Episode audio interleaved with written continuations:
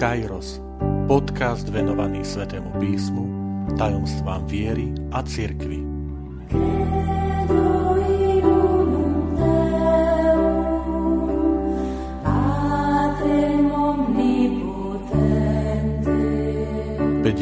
Prvá časť Prvý žalm je bránou do celej knihy žalmov. Vitajte pri počúvaní tohto podcastu, Volám sa František Trstenský, som katolícky kňaz, farár v Kešmarku a prednášam sväté písmo na Teologickom inštitúte v Spišskom podradí. Milí priatelia, tak sme sa prehúpli do druhej 50. Vítam vás pri počúvaní tejto 51. časti. Chcem sa v nej venovať žalmu číslo 1. Tento žalm sa odlišuje od všetkých ostatných žalmov, tých 150, ktoré tvoria starozákonnú knihu žalmov. V prvom rade plní úlohu akejsi brány, cez ktorú sa čitateľ dostáva do celej tej atmosféry, do celého toho bohatstva starozákonnej knihy žalmov, do sveta hymnov, vďaky vzdaní, prozieb i nárekov. V prvom žalme sa svetopisec neobracia priamo na Boha, ako sme zvyknutí pri iných žalmoch, ale osloveným je človek, ktorého žalm pozýva rozímať nad pánovým zákonom. Preto niekedy sa tento žalm nazýva, že je aj žalm o zákone, o pánovom zákone. Je to žalm, v ktorom pánové nariadenia sú ústrednou témou a meradlom vzťahu človeka k Bohu. A blaženým človekom je ten, kto usmerňuje, kto riadí svoj život práve podľa týchto pánových nariadení. Prvý žal môžeme nazvať, že je aj múdroslovný žalm, lebo obsahuje výrazy, ktoré sú tak charakteristické pre múdroslovné texty, akými sú v starom zákone kniha Job, kniha Prísloví a kniha Sirachovcova. A e, takými charakteristikami toho múdroslovného žalmu je, že je zameraný na človeka na jeho správanie, na to, čo má robiť, na to, čo má konať. Potom, že obsahuje múdroslovný slovník. E, pánov zákon, rozímanie, kráčať správnou cestou, to je ten múdroslovný slovník. A potom, že obsahuje príslovia, prirovnania alebo príklady, prípadne rečnícke otázky, ktoré nútia toho poslucháča eh, hľadať odpovede, porovnať svoj život s tým, čo zaznieva v prvom žalme. V žalme číslo 1 si všimnime protiklad medzi spravodlivým a bezbožným. Je to protiklad medzi odmenou a trestom. Správanie sa na jednej strane spravodlivého, ktorého pozvihuje ten žalmista ako vzor k nasledovaniu a naopak varovanie pred správaním bezbožného. To znamená, môžeme povedať práve o tomto prvom žalme, že on takéto kritéria splňa. Milí priatelia, skôr ako prejdeme k takej hĺbšej analýze, vypočujte si teraz vlastne samotný text žalmu číslo 1. Blažený človek, čo nekráča podľa rady bezbožných a nechodí cestou hriešnikov, ani nevysedáva v kruhu rúhačov. Ale v zákone pánovom má záľubu a o jeho zákone rozíma dňom i nocou. Je ako strom zasadený pri vode, čo prináša ovocie v pravý čas a jeho lístie nikdy nevedne. Darí sa mu všetko, čo podniká. No nie tak bezbožný, veru nie. Tí sú ako plevy, čo vietor ženie pred sebou. Preto bezbožní neobstoja na súde, ani hriešníci v zhromaždení spravodlivých. Na cestou spravodlivých bedlí pán, ale cesta bezbožných vedie do záhuby.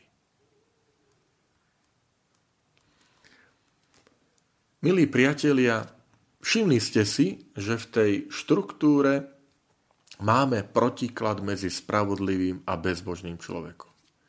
Prvé tri verše to je charakteristika blaženého človeka, ktorý nechodí cestou riešnikov, nestojí v spoločenstve, nesedí teda v spoločenstve posmievačov, ale je ako strom zasadený pri vode. Štvrtý, piatý verš, potom je to charakteristika bezbožného človeka, protiklad. A záverečný šiestý verš je také záverečné vyhodnotenie, konštatovanie. Poďme sa na tie jednotlivé verše pozrieť. Je ich len šesť. Celý úvod, prvý verš, prvé slovo celého e, toho žaltára, knihy žalmov, začína zvolaním blažený človek. Je to nadpis, je to úvod, ktorý charakterizuje nielen prvý žalm, ale je akoby vovedenie do celej knihy žalmov. Že ten, kto vstupuje do sveta žalmov, kto ich číta, kto rozíma o nich, tak sa stáva v Božích očiach požehnaný, šťastný, blažený. To slovíčko blaženosť alebo šťastie sa v hebrejčine povie ašrej. Ašrej. A doslova to znamená plnosť bohatstva, blaženosti. Lebo je to v množnom čísle, v tej hebrejčine. Že nestačí len ten jednotné číslo, že blažený, alebo blaženosť, ale akoby plnosť tej blaženosti, šťastia. Činnosť blaženého človeka je opísaná vo vzťahu k bezbožným troma slovesami. Kráčať, stáť, sedieť, to je pohyb. Kráčať, stať a sedieť nápadne pripomína iný dôležitý text svätého písma, to je v 6. kapitole knihy Deuteronómium, kde je pozvaný človek milovať Pána Boha celým bytím. Počuj, Izrael, Pán náš Boh, jediný Pán. Milovať budeš celým svojim srdcom, dušou, silou a tak ďalej. A potom hovorí ten svetopísec, že tieto slova budeš o nich uvažovať, či budeš sedieť, či budeš na ceste, alebo stáť. No a žalm číslo 1 hovorí to isté. Kráčať, stáť, sedieť.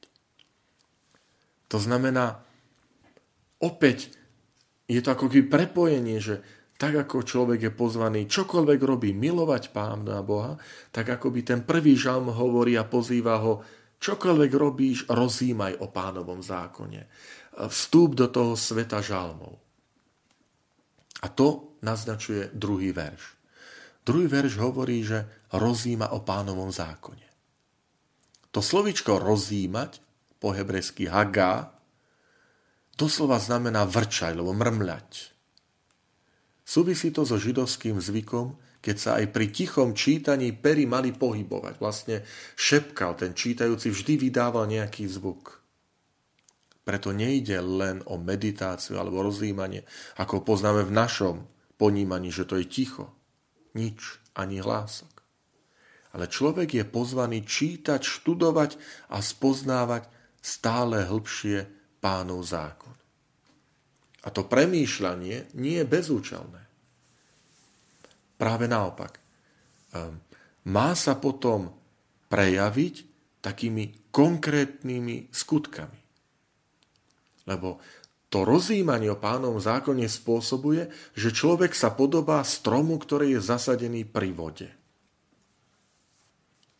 ktorý prináša ovocie v pravý čas. Toto je veľmi dôležité slovíčko, milí priatelia. Pravý čas. To znamená nie vtedy, keď je v kalendári. Dátum, tak vtedy. Ale v pravý čas znamená ten, keď pán vie, že toto je tá správna chvíľa, ten správny okamih. V grečtine to vystihuje to slovičko kairos. Kairos je ten správny čas, ten, tá plnosť času.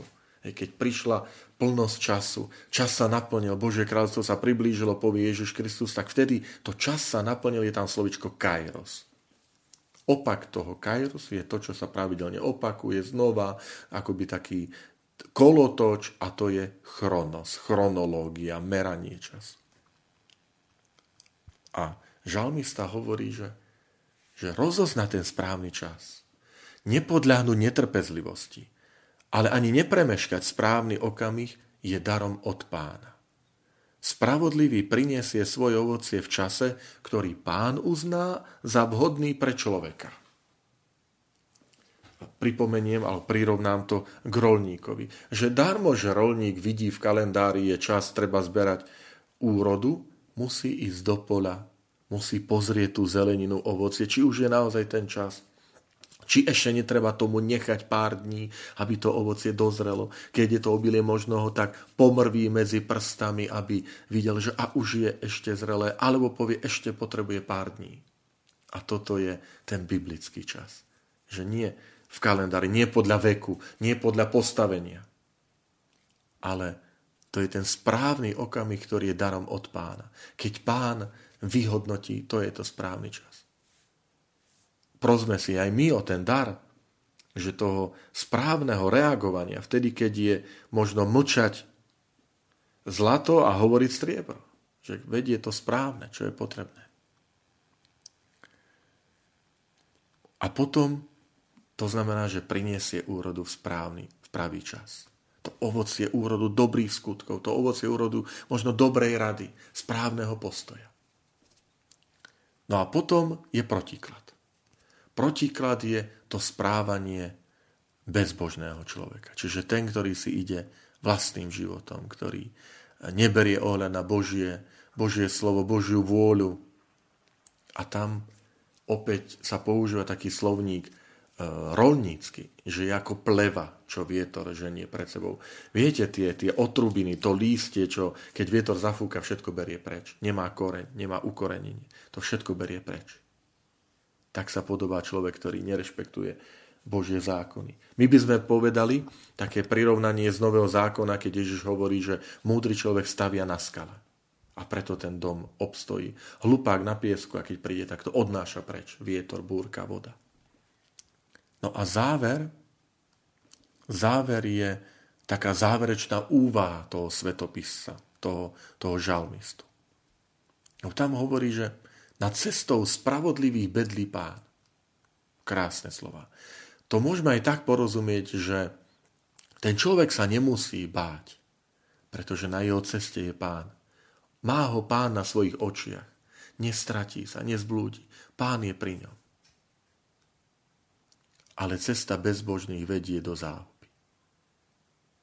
To znamená, že je to taká cesta, s ktorou sa Boh nemôže stotožniť. V živote bezbožného nie je Boh prítomný, preto jeho cesta nikam nevedie a zanikne. Ale cesta človeka, ktorý kráča podľa Božích prikázaní, to je ten, akoby vraciame sa k úvodu toho žalmu, že ktorý kráča cestou pánov, ktorý rozíma o ňom dňom i nocou, tak tomu aj pán pomáha, že je v jeho živote prítomný. Milí priatelia, vidíme tu také akoby uh, tri kategórie osôb, ktoré sú v žalme spomenuté. Na jednej strane je to spravodlivý, jeho konanie, jeho postoje. Na druhej strane je to bezbožný, jeho konanie, jeho postoj. Ale pozor, ešte je tu pán. Na cestou spravodlivý bedlý pán. A čo je tým rozhodujúcim kritérium podľa žalmistu? Zákon. Pánov zákon. Postoj spravodlivého ku zákonu alebo bezbožného ku zákonu je vlastne postoj človeka k Bohu. Že sa to nazerá cez, cez ten pánov zákon. A to je pozvanie vlastne, už rozumieme, prečo tento žalm je na začiatku celej knihy žalmov. Ako brána, ako vovedenie. No lebo to je ten tvoj postoj.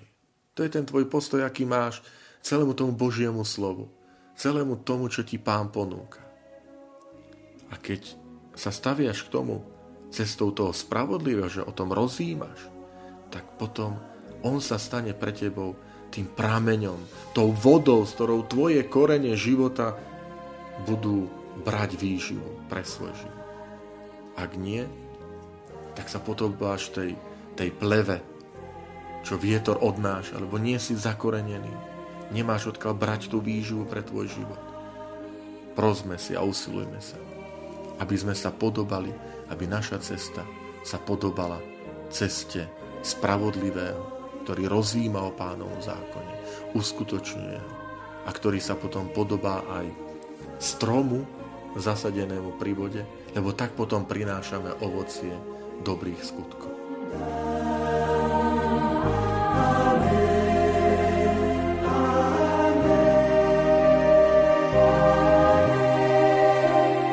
Ďakujem, že ste počúvali tento podcast. Teším sa na ďalšie stretnutie s vami.